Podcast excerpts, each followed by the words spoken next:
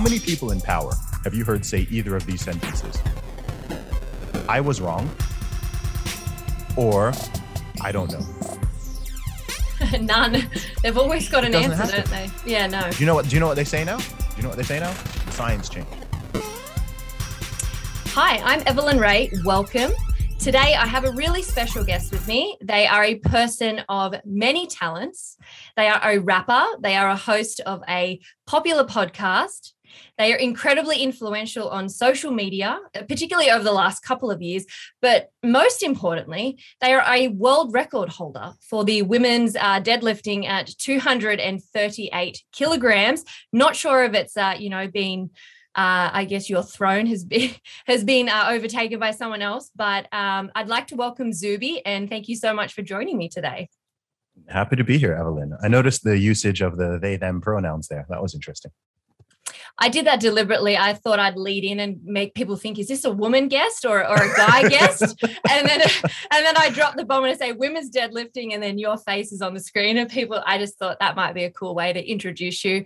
And that Okay. might segue into sort of explaining a little bit about who you are. Like I've sort of said who you are, but I'd love you to explain people who you are, how you kind of got into this space, and maybe a bit of your background stuff that people might not necessarily know if they just looked you up on the internet. Yeah, sure thing. Um, so my name is Zuby. I am an independent rapper, author, host of my podcast, the Real Talk with Zuby podcast. I am also a public speaker and I do coaching as well. Everything started out for me in terms of all of that with just the music. I released my first album in 2006 when I was still in university. And since then, I have put out nine music projects in total, six albums and three EPs, sold tens of thousands of albums completely independently. And then in 2019, had a bunch of posts go viral, started my podcast, wrote my book, and started to expand more into a lot of the other spheres that people now know me in. Lots of people know me for different things. In terms of my background, I was born in the UK to parents who are originally from Nigeria. I think that's quite important. I lived in Saudi Arabia for two decades. I went to an international slash American school there up until the age of 11. And then I went to boarding school in the UK. So I was back and forth between the two countries for, for many years during my secondary school and university. Uh, I studied at Oxford University. I'm a computer science graduate. And yeah, I've got a pretty mixed and confusing background, which is why people hear my hear my voice either when I'm talking or when I'm rapping, and they don't know whether I'm American or I'm British or I'm this or I'm that. So that is a quick, brief version of the story. I feel like you're the Clark Kent of like the political slash music world because on paper you've gone to Oxford University. You sound like a businessman, like a suit man, but you're like a like a rapper and like a political commentator and and podcaster and a public speaker. So it's like Mhm. You're like two different people in one, which is probably what makes you so unique and probably why people really appreciate your opinion and perspective on things because you do have such a incredible uh, history and background. Um, may I ask if music is something you've always sort of pursued and done, or did that come later in your life? music came in my time so i became a music fan when i went to boarding school in my Mm. Just preteen or early teenage years i really really got into hip hop as a fan probably around the age of 12 or 13 prior to that funnily enough i wasn't really a big fan of music. Um, i used to play piano though. I used to play piano probably from the age of around seven. I even used to do recitals and stuff like that where i lived in in saudi arabia. Um, and then I think I stopped playing piano when I was about 13 or 14, just because I got interested in in other stuff.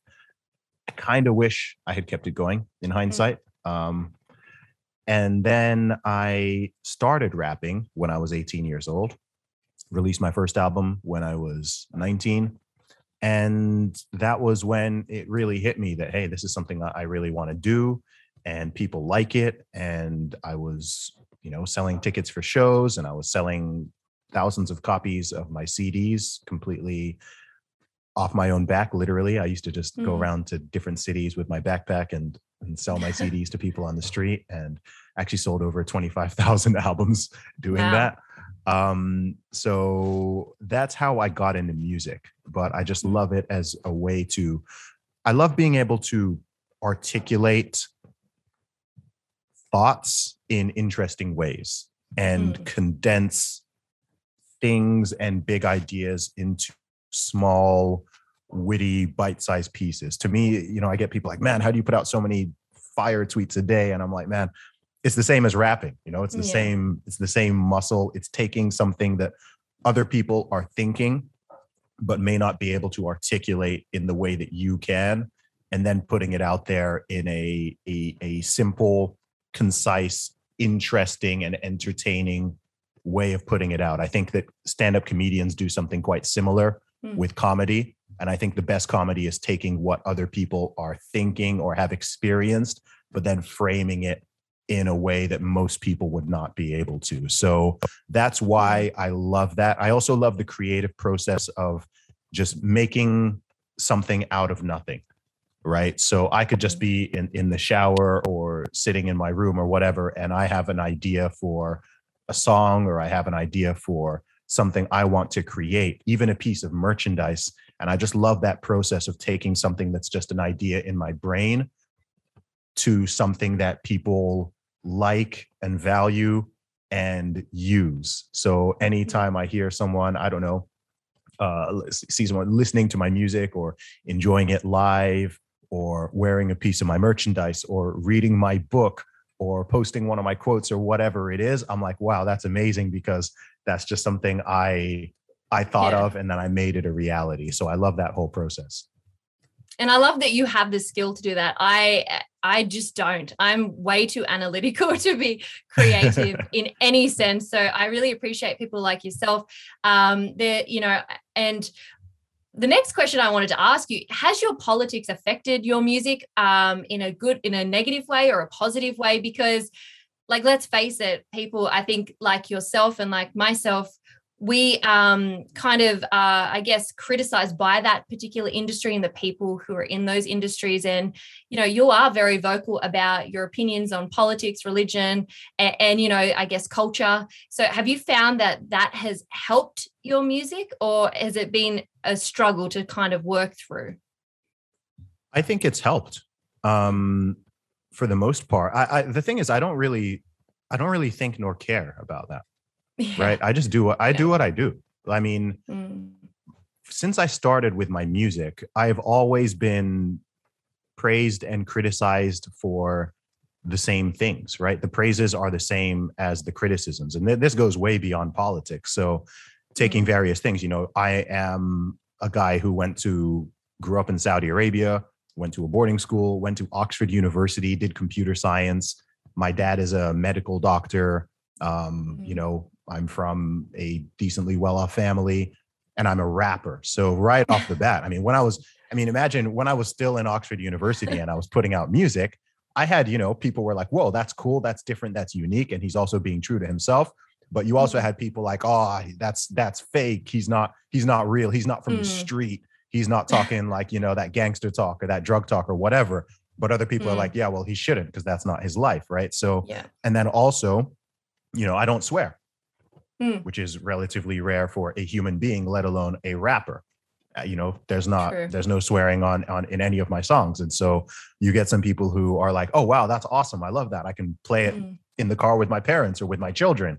But then other Mm. people are like, "Oh, I don't like it. It's it's too clean." He's like, "It's like Will Smith. It's corny. It's like it's not." You know, they want that street Yeah. gritty kind of stuff. You know, so it's always been the same. I think it's the same with the with the political angle or with my beliefs. So it draws some people to me, um, and other people it may put them off. But ultimately, I don't view these things as a marketing strategy. It's just like, look, Mm. this is who I am.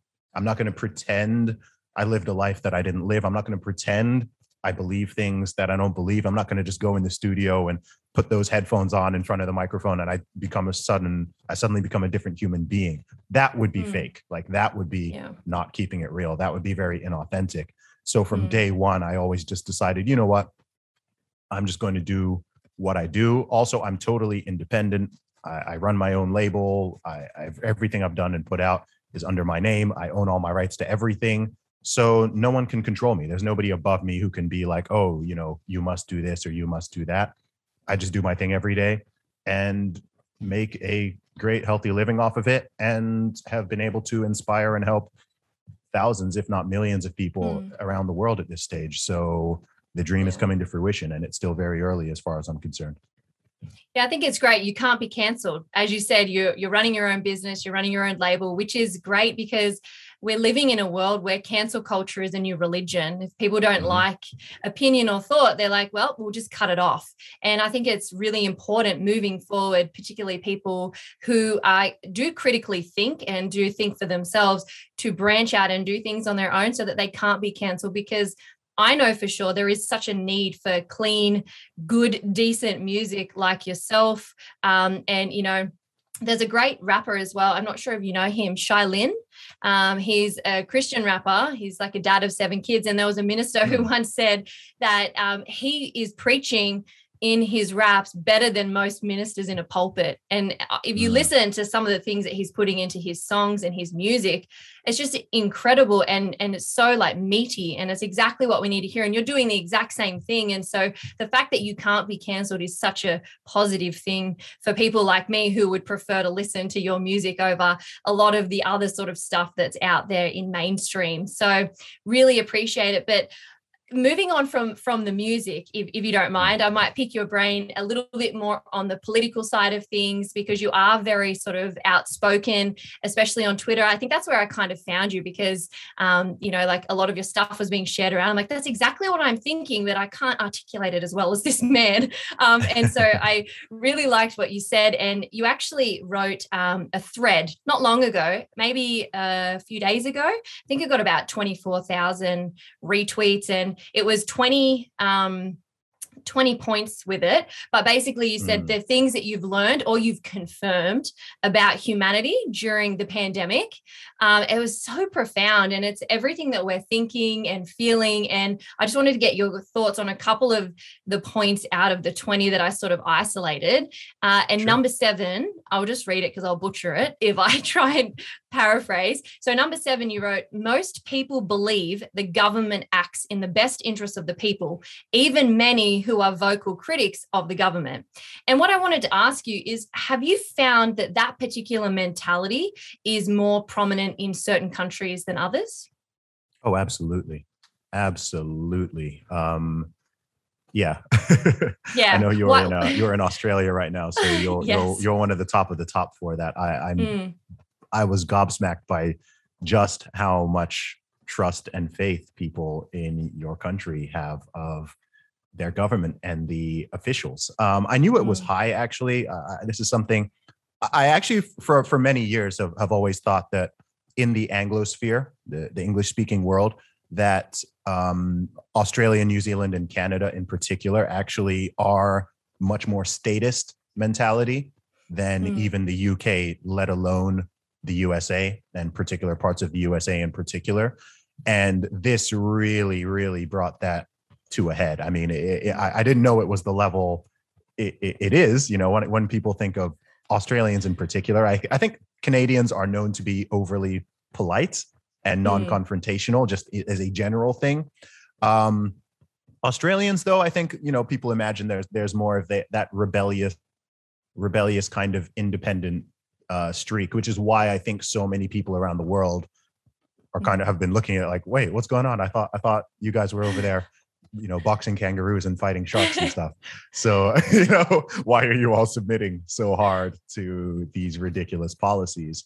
mm, So I think it very it very much varies from country to country. I think there's an element of it just in terms of economic development. I think history is extraordinarily important, and I think that a lot of people don't think about these things deeply. So, for example, if you even compare the history of the UK or Great Britain versus the USA, right? I mean, Americans, America was created off the back of rebellion and independence Mm.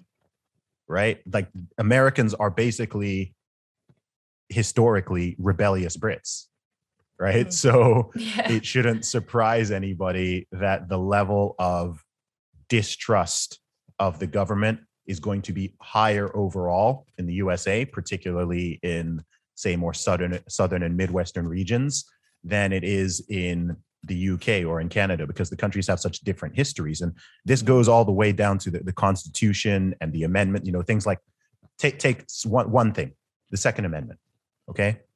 Consider how private citizenship gun ownership and that being a hardcore God-given right is viewed in the USA versus the UK versus Canada, Australia, mm. New Zealand. Australians brag about the fact that they gave their guns away, right? Yeah. Like they boast about it, which is something that's always blown my. Now I'm like, okay, you, you see what that led to. Yeah. Um, but and but but even at this point, even two years into this, I'm sure if you polled the majority of Australians, like they they wouldn't they wouldn't draw that link. They'd still be no no we we don't we don't want that. Um, maybe some people would have flipped now, but I still think the majority that's kind of ingrained in the mentality. It's the same in most of Europe.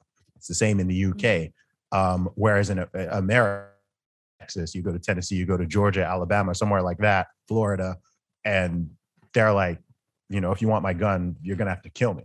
Right? Like the gun is yeah. to protect them. A lot of people don't understand yeah. the Second Amendment that it's actually a defense of government tyranny. It's not specifically about hunting or self-defense. It's meant to be a check against the government ever becoming tyrannical.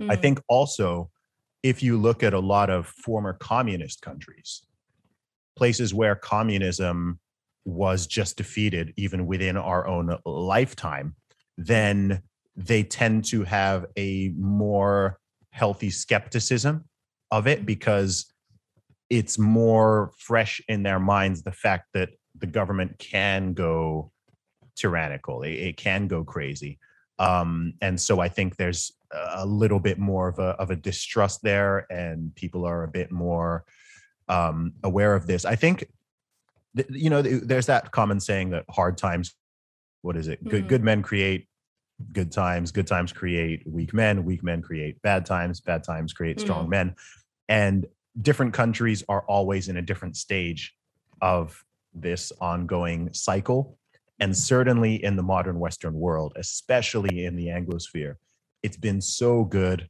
and so comfortable and so easy for so long that I believe the majority of problems that exist in our societies are the result of that. They are problems of excess, they are problems of comfort, they are problems of life being too easy, not too hard, mm-hmm. people having too much, not too little. People are dying of obesity. Nobody is dying of starvation. Yeah right? I mean, mm. in, you, you, can look at other countries. The problem is people don't have enough food to eat. You yeah. look at the USA, you look at the UK. Whoa, no, people are dying because they're eating too much. It's too excess. Much Even some of the yeah. mental health issues going on, it's like people are too comfortable. There's not enough struggle, mm. and so as a result, people overreact to the most minor things. People used to be concerned about macroaggressions. Now they're talking about mm. microaggressions. People mm-hmm. used to be talking about violence being violence. Now people are talking about words or violence. Oh, I got yeah. misgendered. Oh, someone said something a little bit mean. We need to, you know, even this even this virus itself. Our mm-hmm. ancestors would would would be embarrassed about what how the world has responded to a virus with an over 99.9% rate rate survival rate in the majority of the population. They wouldn't even have noticed this. They wouldn't even have mm. noticed, but people are responding the, the response that is ha- that's been had would have made sense, perhaps logically, if we were talking about something with, say, let's say a five, maybe ten percent kill rate, hmm. right? Then then it would make sense. It would make sense. I'm not saying the policies would have helped that much, but the level of hysteria and hype and people freaking out and staying home and running, you know, all, all of this it would have made sense if it's like, okay, if you get this thing, there's a 10% chance it's going to kill you. Doesn't matter how old you are, doesn't matter how healthy you are. It's just like bang, you know, 10% cure. And it's not even close to that. It's not even close to 1% for the majority mm. of the population. And we know this. We've known this for a year and a half, and still, mm. you've still got millions of people literally afraid to go outside, afraid to be around people, afraid to see faces in public, afraid to do this, afraid to do that. And and then you look at places where there's real struggle. You look at a continent like Af- Africa, mm-hmm. where um, there's a lot more poverty, a lot more disease in general, a lot more, more mortality in general, especially at younger ages. They, they've largely breezed breezed through this thing. Mm. Lower lower the five percent vaccination rate, barely any lockdowns and mask mandates and all that hysteria. They've just been living their lives and just getting on with it. And Mm. they've even got way lower death, significantly lower death rates than pretty much any Western country.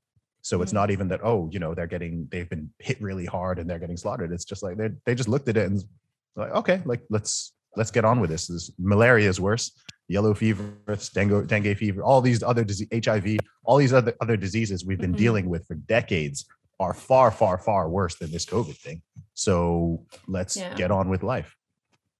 Well, I know, like as you said, there are far more things that are worse than COVID. In Australia alone, there's 431 Aussies that are admitted to hospital every single day for alcohol-related diseases. That's every single day, um, Mhm. and you know that's just being overlooked. As you said, obesity and things that come as a result of that. Um, I can't. I don't even want to know what the numbers are in that because that's probably even higher than the alcohol-related diseases. But all of these things seem to be swept under the rug, and people are just, you know, living off this fear. And I think, um, you know, I, I forget who said it. it was one of the presidents of America, but they said freedom is one generation away from extinction. And I do actually believe we're on the cusp Mhm. of that. And I think you're right. You look at previous generations, our forefathers, it's like, why did they look death, certain death in the face and say that it's worth the, the cost to secure our freedoms and our honor and our virtue for the future of our kids? Why are we getting it so wrong? And I think so much of it is to do with the culture that we're manifesting over here. And I think a huge, uh, I guess, evil of um, purporting this type of culture is the media and the propaganda and the fear porn that's being driven. And you know, I think one of the other things in your your thread you you mentioned and you predicted how the government and how the media would pit people against each other, particularly vaccinated and unvaccinated. And I guess my question to you is do you think that they've been successful in doing this? In many places, yes. Hmm. In many places, yes. I mean, it, it's a, it's an interesting thing, man. This is a this is such a deep it's such a deep topic. This is something I could probably speak speak on for hours. So Yeah. um, before I get right into that, there's something else that you said which I wanna I wanna address, which was the concept of mortality and Mm. how people respond to risk in general now. And I Mm. think that's a huge factor. I think something that 2020 and up until now has shown was that there are millions, probably hundreds of millions of people in our modern societies who I don't think prior to this time ever really thought deeply about their own mortality Mm. because people are acting as if nobody used to die prior to 2020. So on a global le- like let, let's let's bring some stats out here. So according to the official data, I think at this point um, we know these numbers are weird because they're counted in all different ways, but I Mm. think they're saying about five five to five and a half million people over the past two plus years have died um, of COVID nineteen, or let's say COVID nineteen related deaths. About somewhere between five and six million, I believe, is the official count globally. In an average year, about 60 million people worldwide die. So, in that same time period, you've had 120 million people, often of much younger ages than the average COVID related death, die of all other things. And people are there screaming, yeah, but 5 million, 5 million. I'm like, bro, like, do you, you don't even know how many people Mm. typically die. In the UK alone, just in the UK, 1,500 people a day die. 1,500. So in the news, they'll be like, oh, eight COVID deaths today. Oh, seven deaths. I'm like, seven out of 1,500, of which Mm. the average age of death is over 80. The Yeah. average person age of the person dying with COVID is over 80 years old. Eight, people who are in their 80s dying is not new. People in their 90s dying is not new. We've been living with this our entire lives, but it was never advertised and promoted and focused so much on one cause of death. Heart disease deaths, biggest cause of death in the world by a mile, cardiovascular disease, followed by cancer, followed by multiple other things. There's so many other things, even suicide, suicide, drug overdose. Like there are alcohol related stuff. Like there are so Mhm. many things often avoidable. You know, someone could say that things like, uh, you know, certain types of strokes or cancers are largely unavoidable as far as we know thus far.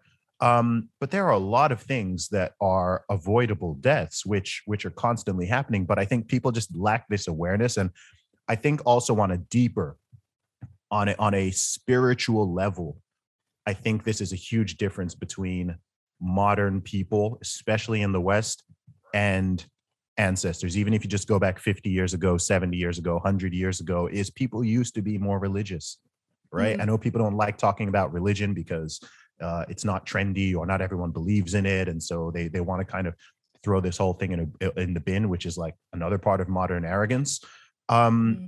but i've also noticed throughout this whole thing that people who believe in god have generally been a lot more calm throughout mm-hmm. this thing and I think it's largely because, and I'm speaking generally here, right? I'm just talking about, you know, there's always exceptions, there's always things, but people who tend to believe in God and in an afterlife and the fact that this life we have right here is not everything and we must, you know, prolong it eternally and do absolutely everything we can, right? I think people who have accepted that and truly believe that have a much more healthy and comfortable relationship with mortality um, because you know be, because of that. This is just a trend a transitory phase. It's not the mm. be all and and all.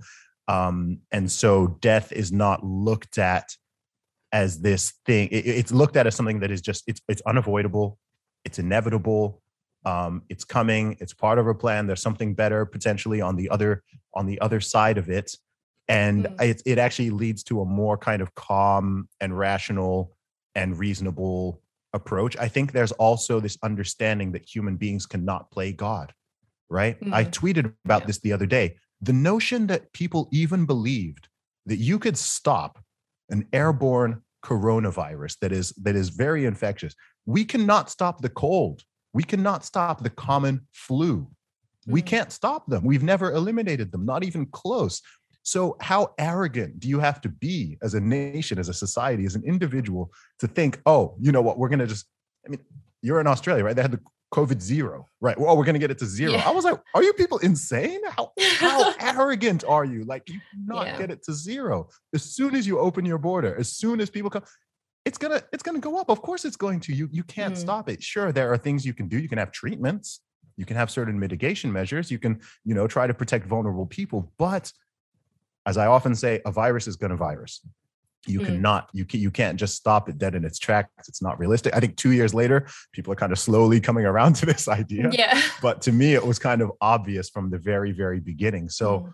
I think as modern human beings, it's very important in general, not just this topic, but to be able to balance, let's say, modern science and technology with our religious roots and philosophy and mm-hmm. tradition and all of these things. And I, I think a lot of problems we have stem from these concepts coming just getting out of whack.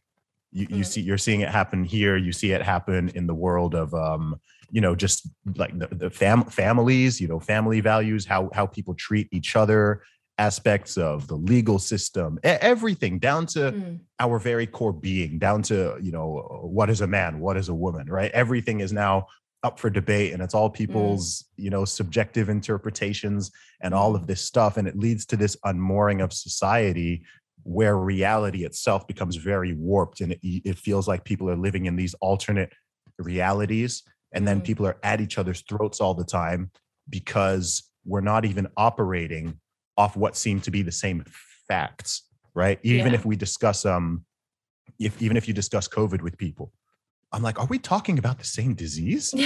right? I talk to certain yeah. people, I see what they're saying, and I'm like, what are, are we talking about the same thing? Because mm. the way you are chatting and responding and the things you're saying are so far removed from I, I, don't even want to say my, it's not even my opinion. It's like objective facts. You can look at yeah. the data on this, and it's just not it's not aligning. And I think uh, coming back to what you were saying initially is the media has played a huge role in that because Mm. they've never marketed and run a PR campaign and run a propaganda campaign for a virus in the way that they have Mhm. done for this. I mean, it's had branding, it's got merchandise, it's got whole, Yeah. you know, multi-billion dollar pound budget to promote all around the world. Mhm. Um, and this is completely unprecedented.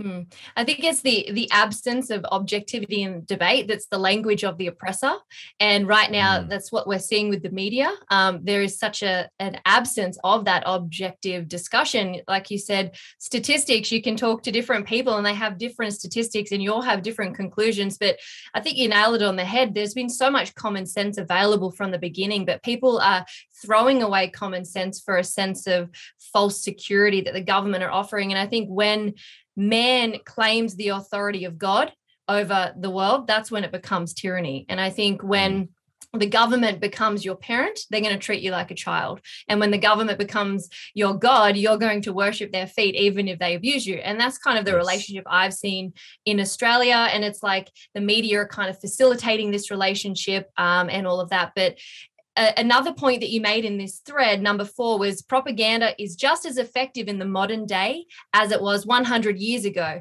Access to limitless information has not made the average person any wiser. So, in other words, I sort of understood what you were saying as people aren't fools for lack of information anymore. Mhm. Um, so, why do you think people are so vulnerable to this propaganda that we're seeing? So I think it's really important for people to understand that human beings have not changed.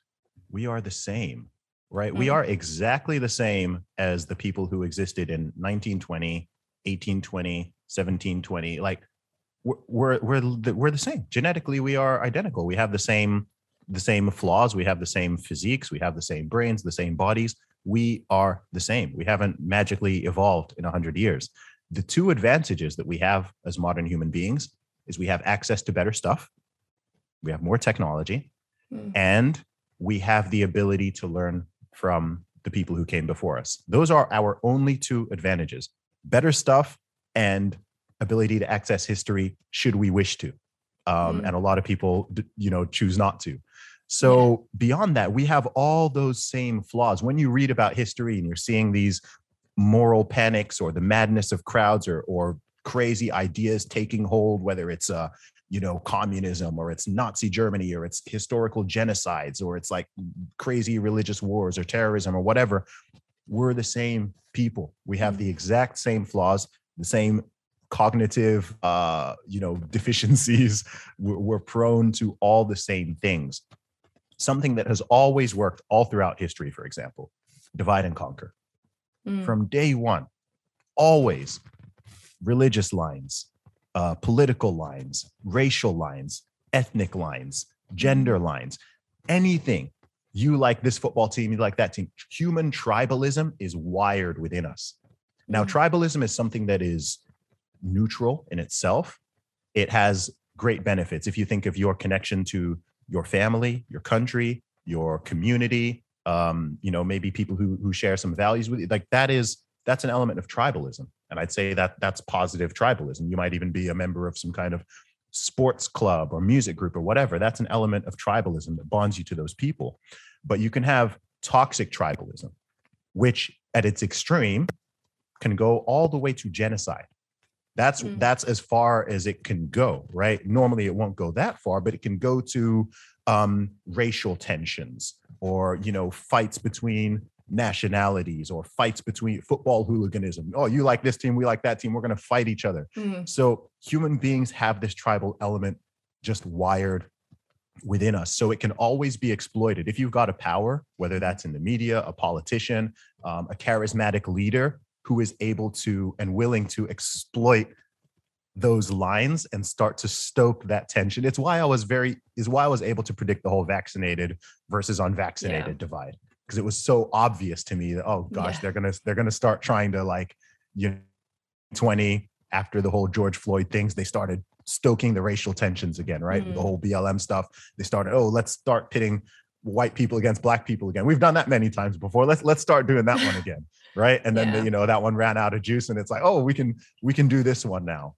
and people fall for it every single time Mm. because of that innate tribalism. So, and then there are other, you know, mental things that people, mental traps people can fall into, things like cognitive dissonance, um, Yeah. sunk cost fallacy, the notion that, oh, well, we've been doing this thing and we've invested so much in it, so we should just keep on going and going. Right now, Australia, perfect example of that sunk cost fallacy. Well, we've been doing this for two years, so we better we better keep going. We can't just jettison it all and say, oh, it was for nothing.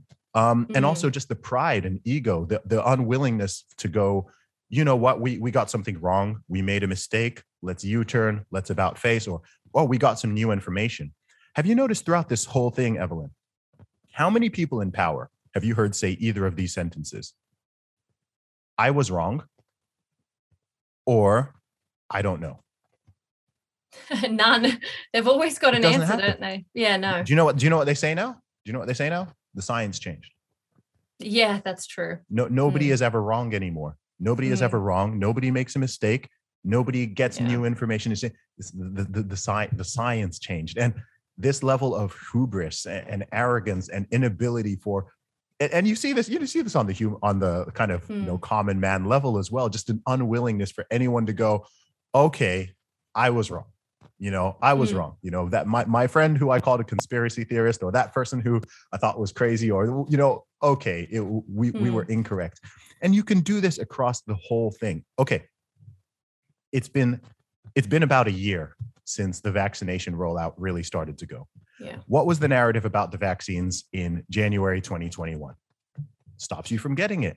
Stops you getting inve- infected, stops the transmission. You get vaccinated. Joe Biden said this in the USA. I know the CDC director, Rochelle Walensky.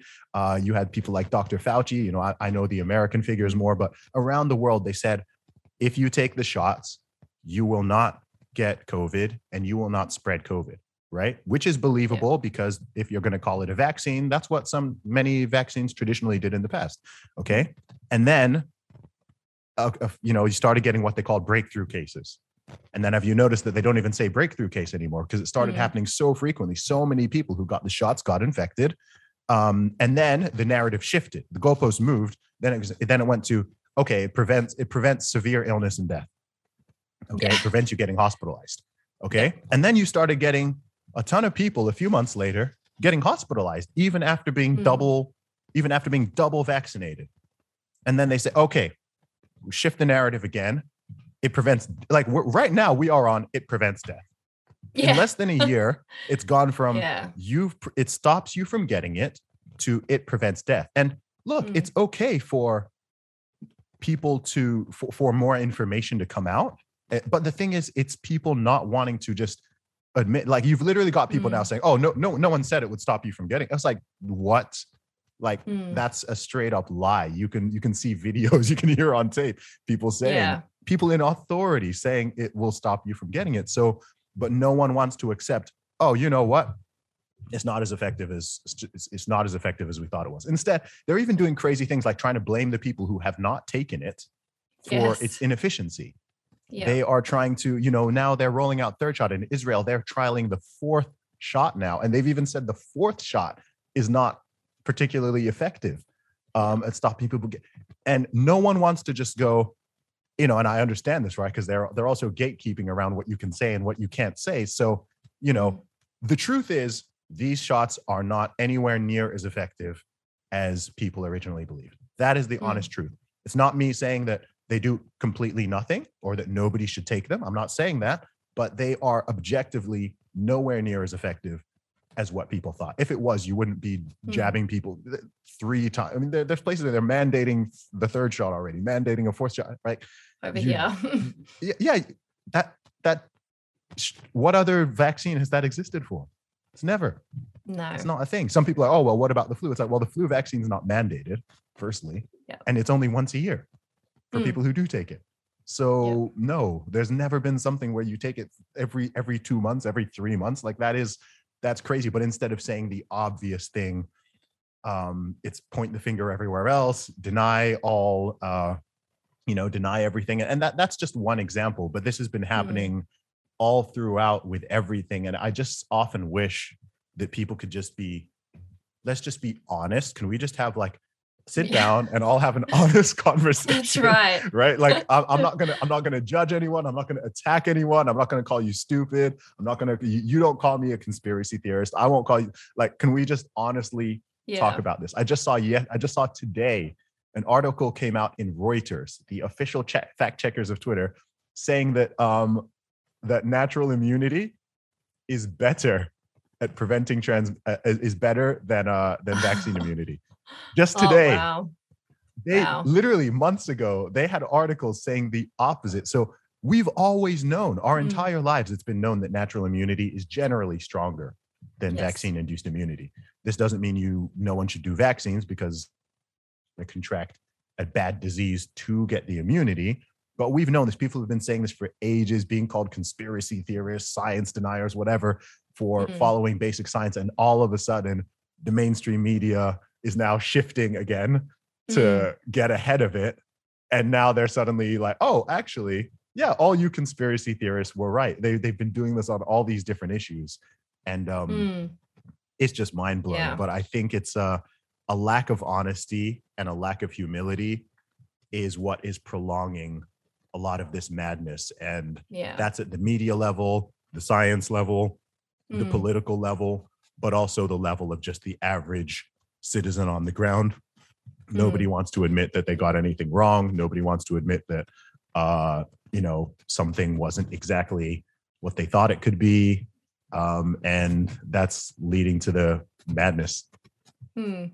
Yeah, well, we've just been told in Australia, in New South Wales, our state premier, he came out Mhm. like three days ago and said the efficacy of the vaccine having the booster has gone from every six months to now every three. So in Australia, they're looking at every single year you having to have, eh, uh, you know, four Four. shots.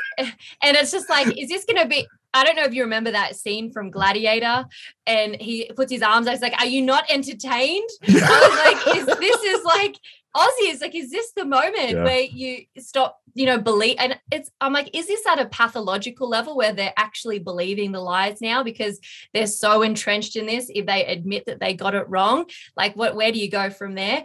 But, you know, I, back to the division thing, what you were saying it is it's we're so divided over covid we're so divided over gender. I mean they've got climate change now dividing parents from kids. They're using the vaccine to divide families because kids are getting upset at their parents who aren't getting them vaccinated. Well mum and dad i can't go hang out with my friends anymore. I can't play my sport. It's just really sad but my my question is can we solve the, and bridge this gap in the division in our communities? Do you think it's possible at this point that we can um i guess yeah come back together and say no to this division Yes, absolutely. I'm I'm ever the optimist. Um, I'm what I call an optimistic realist. And look, we we've talked about a couple, touched on a couple historical examples briefly, and this is certainly not. I think we're living in one of the most stupid time periods ever, but Mm. we are not living in one of the most divided and hostile time periods ever. Mm, Right? Not far Yeah. far from it. And humanity has come back from far far worse things. that's true Um, so I'm optimistic. I do unfortunately think that there is a small percentage of people who this whole thing has broken them. And I don't think their Mm. brains literally are functioning properly anymore. I'm not even trying to be mean or facetious here. I mean that very literally. People have been subjected to 700 days of Mm, isolation and confusion and mixed messaging and fear all of that stuff literally changes a person just like someone can go to war for 2 years and they come back with PTSD and their brain is literally not wired the same way that it used to be and i think unfortunately that's a small percentage of people mm. um, most people can and will wake up, and the tide is absolutely turning. I don't know if you saw yesterday. Uh, Boris Johnson just announced in England all the restrictions are being dropped next week. Yes. All of them, everything. Mm, that's good um, news That is good news, right? Mm. Um, and that's not going to. That's not the first, and it's not the last. You've seen Mm. several states in the USA. Um, you know, all the Republican states really dropped all their stuff about 10 to 12 months ago. Um, and so it's going the, the the tide is turning. People are waking up far more slowly than than they should be. But another part of it is whilst I can understand people being concerned about like what you said, because in the UK they said the same thing about reducing the uh, time between boosters from six months to to three months. They said the same thing in the UK um, about two months ago. So I, because I keep an eye on what goes on in the world, you can see what happens in one place and mm. use that to kind of predict what's going to happen elsewhere. But they're playing their hand way too hard. People don't want to take four shots a year. Like, sure, again, there's going to be a small minority of people who are willing to take 100 jabs for this same thing over their lifetime. Most people are not. Even most people who have taken two or even three, if you push them to four, five, six, seven, eight, like, like it, just, just let's just think about this. Okay. If they were going to do that, then by by say December this year, people would be on what their their eighth jab, seventh, yeah. seventh or eighth. Hmm. People won't. People don't want to do that. People don't want to live like that. People don't want to be in 2020. The year is 2023, and you and your kids cannot go to the cinema or to a concert because you declined your 11th jab yeah people aren't gonna people are not gonna even the most tolerant even the most like pro government mm. pro vaccine like whatever fully into this people are going to be like, uh, this is a bit much, right? Like, you know, yeah. when, when you're getting called an anti-vaxxer because you only took nine jabs, right? Yeah. Like when it, they start seeing that affecting them, it's mm. going to it's going to turn the tide even just the numbers because the number of so-called unvaccinated people is going to just keep going up it's going to keep going up and up yeah. and up i'm getting i'm getting a lot of people like man zuby like how do you maintain hope i'm like dude that it's just math the numbers are on our side yeah. like people are not going to go along with this. A lot of people took the let's be real. A lot of people took the first two jabs because they thought that was the way out of the pandemic. Yeah. Maybe they themselves sure there's people who are at risk and they really you know wanted them and they were anticipating it and excited about it. You know they're 70 years old they haven't had covid they've got some comorbidities. Yes you know i want it um, and then there were a lot of people especially younger people who were not at risk but they were told look it stops transmission. This is the way out. We can return to normal once we get you know x percent of people jabbed up.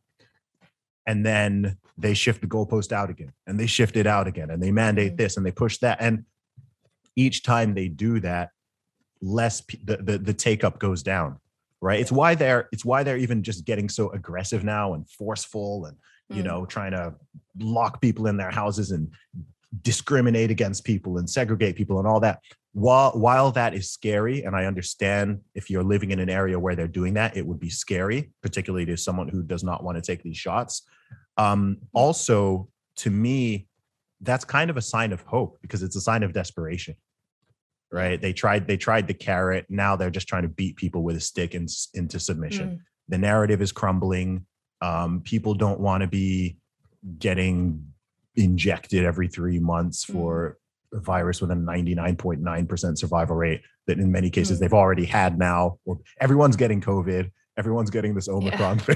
thing, right? So, so, we have to Megatron now. I don't even know yeah. what strain we're up to. I, I, love the fact that they skipped G. Did you notice that? I know we don't want to be, you know, offensive to China. Yeah. we we have to skip that one. Yeah, don't so there. It's, yeah, it's all crumbling. As I'm saying, even in the mainstream media, you're starting to see them start to admit natural immunity mm. and talk about the devastation caused by the lockdowns, and the whole narrative is shifting so mm-hmm. I think it's less than a year until this entire thing collapses. And maybe it would just that, take. Yeah. I was just going to say, maybe it's just going to take people growing like a sixth toe or something for them to say, I won't get the 11th shot. Maybe, maybe, that's what it's going to take. Um, but I agree with you. I think stupidity can't sustain itself. Uh, Doug Wilson is a great minister, and he always says that. We've exactly what you said. We've been through worse before. You know, like we're going to go through worse again stupidity can't sustain itself it's going to implode it literally can't um, continue the way that it's going um, and yeah i i'm sort of I'm more of a pessimist than you, Zuby, if I'm honest. I think okay. it's my background. I've just I've I've seen so much evil in the world in my mm. 12 years of law enforcement that I kind of look for the worst. But lately, I am starting to try and deliberately think more positive. And I like to remind myself that we've obviously always lived amongst this many idiots. We've just never been mm. tested until now. Um, and it's a great leveling. And I think there's going to be a new era of people kind of moving forward out of this, which I'm super encouraged by, and I think uh, it's it's really got a lot of people to look at their own health as well through all this, mm-hmm. which is positive like myself i'm like i might take a probiotic today. I might start you know eating a little bit more healthy getting a little bit more fit and i'm already pretty fit and eat pretty well already but it's even getting me to kind of look at things and look at growing my own food and having healthy like uh, you know vegetables from my own backyard as opposed to mm. all of this mass farming that we get and who knows what chemicals they spray on it pesticides and you name it. So i think it is good for health but it's probably a good segue i guess sort of tying in our interview. You're really sorry sorry to, sorry to jump in. Can i ask you a question? yeah. Yeah. Yeah have you been in australia this whole time? I have. the past two years? Okay. Yeah I think that's a big reason for your pessimism. Probably, yeah. Because uh, this is something I've noticed because depending on where people are and what they're surrounded by and have been for the past 700 days, literally, um, yeah. it tends to influence that because we tend to project what's around us as kind of like the norm. Mm. So I genuinely believe that I think most people in Australia do not know how normal much of the world is and has been because mm. they have not left. Like people have been stuck. But not allowed to. yeah, yeah, exactly. But then people think like, oh, like I hear people. I, I've I chat to some of my fans in in place in these places, and they say things like, "Oh, well, where can I go, Zuby? Everywhere is the same." And I'm like, mm. no, it's not. Like, what are you talking yeah. about? Everywhere is the same. It's like it's not. That's not even close to being true, right? Mm. Not even close. Yeah. I'm somewhere right now, no restrictions, at all. You can go to the nightclub, you can go party, you mm. can go eat in a restaurant, like whatever. You don't need to wear a mask indoors. Everything's fine, right? Even in England, you know, mm. England is fine. Um, yeah. There's lots of places that are totally fine, but I think uh, that that that leads to pessimism when people are yeah just kind of stuck in one place. So I, I just wanted to to bring that up as I, I think mm. I think what if you if you go to like Texas or something and go spend like two weeks in Texas or Florida or Mexico or Turkey, even like just somewhere that's like normal, you'll mm. very quickly be like, oh, actually, yeah, things are things things are not as right. bad. Yeah, yeah, yeah. As I said before we started recording, I need to hire a coyote and somehow get off this prison island and just live. I just feel like I just need to live. So if anybody yeah. watching this has connections to coyotes in Australia, hit me up on Signal or Telegram. Let's not not on any mainstream social media accounts. The police. If I hear a helicopter, I know someone's given me up. Um, but yeah, no, I think you're right, and I think it. I, I am actively trying to be more positive going forward because sometimes you know you've got to go through some pretty rough times, some you know, and it teaches you to hold on to things that are eternal, hold on to things that are more than just the next few years. Like we, I think we have a real, um, we look really short term as human beings instead of long term. And I think long term, maybe it's good that we're going through all this for our kids' future and, you know, our grandkids' future. But just sort of tying back into health, I did want to touch on you. You wrote a, um, you authored a book on on health and i know it's something you're passionate about i know that you briefly transitioned to being a woman for a short time as i introduced you for your deadlifting but on more than just a trivial uh, fun type of thing you genuinely are quite passionate about health and i thought maybe you could share a little bit about your book and um, a little bit about your vision on on health and stuff like that yeah sure thing so I really started getting into health and fitness in my mid teen years. Um, I used to play rugby actually when I went to boarding school in the UK at age of 11. Um, I had to, baseball was actually my main sport I played in when I was in Saudi, but doesn't really exist in England. Mm. Um, so I, I picked up rugby. And when I was in my mid teens, around 15, I started going to the gym to get in better shape for that and to, you know, bulk up a little, build my muscles, get stronger, all of that. So that's when I really fell in love with weight training um, and just you know getting stronger, lifting weights and stuff like that. I also was a little bit of a, a bit of a fat kid. Here's a here's a fun really? fact for you. Uh, here's a fun fact for you, Evelyn. I weighed more 20 years ago than I weigh now. Really? Wow. And I'm not a and I'm not a small guy. Um, so this I've is one of those I have own... to see it to believe it. So. so. yeah, so I've been through I've been through my own fitness journey. You know, some people see me now and they're like, "Oh, you know, I wish I had your genetics," or you know, you mm. you're lucky. You know, and I'm like, "Well, I've been through my own journey." You know, yeah. um, so that's how I really got into into physical training and like most people do, especially if you start that young, lots of trial and error, experimenting with different diets, um, probably wasting way too much money on nonsense supplements that I, that I didn't need and that don't help. Pea Um, protein. so I went through this this whole journey, and it's just became a, a key part of my life. And then in terms of writing my book, um, so I wrote my book "Strong Advice: Zuby's Guide to Fitness for Everybody" in 2019, just after things had started to blow up for me after breaking the women's deadlift and things like that. um, and I wrote it just as a as a PDF that I thought, okay, this is going to help a couple hundred people. A lot of people are asking me in the real world and online nutrition advice, training advice, what's your workout, this, that, how do I do this, how do I do that. Um, so I just wrote a a concise guide on essentially all the things I wish I knew when I was 15, all the core things that I've learned uh, in terms of mindset and motivation, nutrition, and training itself. So I wrote and released that around mid 2019. Um, as of today, without even being on Amazon, totally independently, it's actually sold over 7,000 copies now in I think 65 or so different countries. it's helped a lot of people to to lose weight, to build Mm. muscle, get fitter, get stronger. So I'm really glad um, that it's been able to to help a lot of people. Um, Mm. It's also taught me that I can I now know I can I can write books. So it's not going to be the uh, it's not going to be the last one.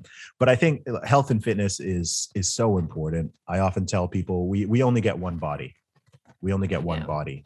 And um, another bizarre thing about modern uh, the modern world is that a lot of people treat their material possessions better than they treat their own bodies.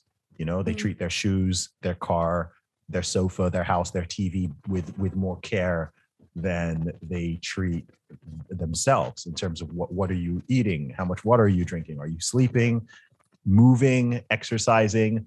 Um and it's also weird because these are things that fundamentally everyone knows are good for them but i think there's this that's why my book starts with mindset because i Mm. think a lot of people even if you're not a nutrition expert or an expert exercise expert everybody knows that it's good to exercise right maybe you don't know the perfect routine or how to perform the perfect squat or whatever but everyone knows that exercise is good also everyone generally knows which foods are good for you and bad for you they Mm. might not know all the ins and outs of nutrition, but everyone knows, okay, you know, an, an apple is, you know, generally better for you than a, a cheeseburger. We all know that, but Yeah. people still make these bad decisions. Every, everyone knows that smoking is bad for you. There's no one out, even smokers, they all know that, but people continue to do it. And I don't think we've ever totally been able to hack why human beings do so many things that we know are not good for us. Um, and maybe Mm. that, that that's a whole interesting book that someone potentially could write themselves. Um, so, but I think yeah, health health is so important. It's so core and fundamental to everything we do.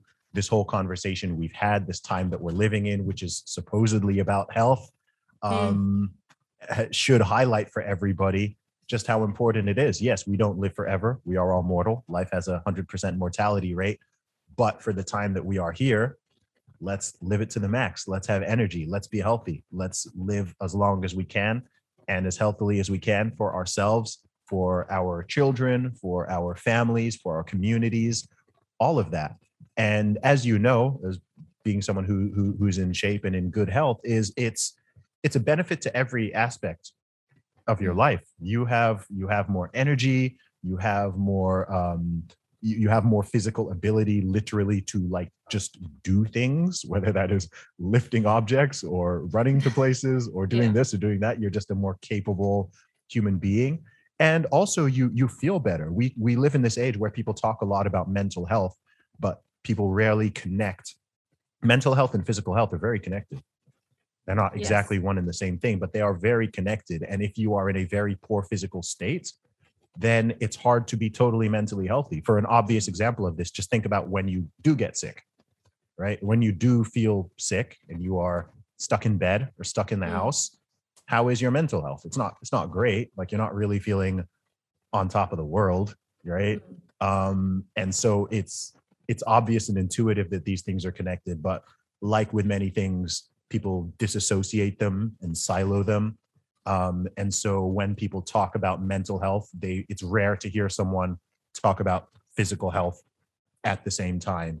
But I Mm. think if we really want to raise ourselves individually and as as a community and even as nations, then it's in our best interest for people to be it's- in our interest for people to be healthy. And so Yeah. whatever we can do to control the aspects of that that we can because as we've discussed there's many elements we cannot control and it's just random um, we should at least try to control what we can Yeah, absolutely. So, you know, I, I've picked your brain for far too long. I'm so sorry, but I just I've Oh, really no, good. appreciated um, the, the insights that you have. They're very profound. Um, and uh, I, yeah, what I want to direct people to is one, your book, where they can get it. And I know Mm-hmm. you've just recently released a- an album. Is it called um, Word of Zuby? And Word of I Zuby, just yeah. yeah, I, I just guess can you direct people where they can go to support you, whether they want to purchase your book or your music, um, and just give us a little bit of an insight into that? Yeah, sure thing. So the best place for both of those is teamzuby.com. That's Zuby, Z U B Y. Go to teamzuby.com. That's my online store. Got my music there, all my albums. Got my book there, my merchandise. You can find everything there. And if you want to find me on social media, um, I am at Zuby Music on everything. You can find me on Instagram, Twitter, Facebook, YouTube, Minds, everything. Awesome. Thanks again for um, joining me in from the penal colony. Uh, it sounds like you're in a far better place than myself. Um, if I ever get out of here and escape, um, I'll get you out. definitely, yeah, yeah, please. Um, but no, I really appreciate your insights. Even though I'm in Australia, it's good hearing perspectives from people outside of Australia who are looking in, because as you said, we get so um, lost in the state of affairs over here that perspective is often hard. So thank you for that. Um, and I really hope and and pray for the best for you in wherever you are. And I really hope people can go and support you and get behind your stuff because you're producing some amazing things. So thanks again. Uh, thank you, Evelyn. I appreciate it. Bye.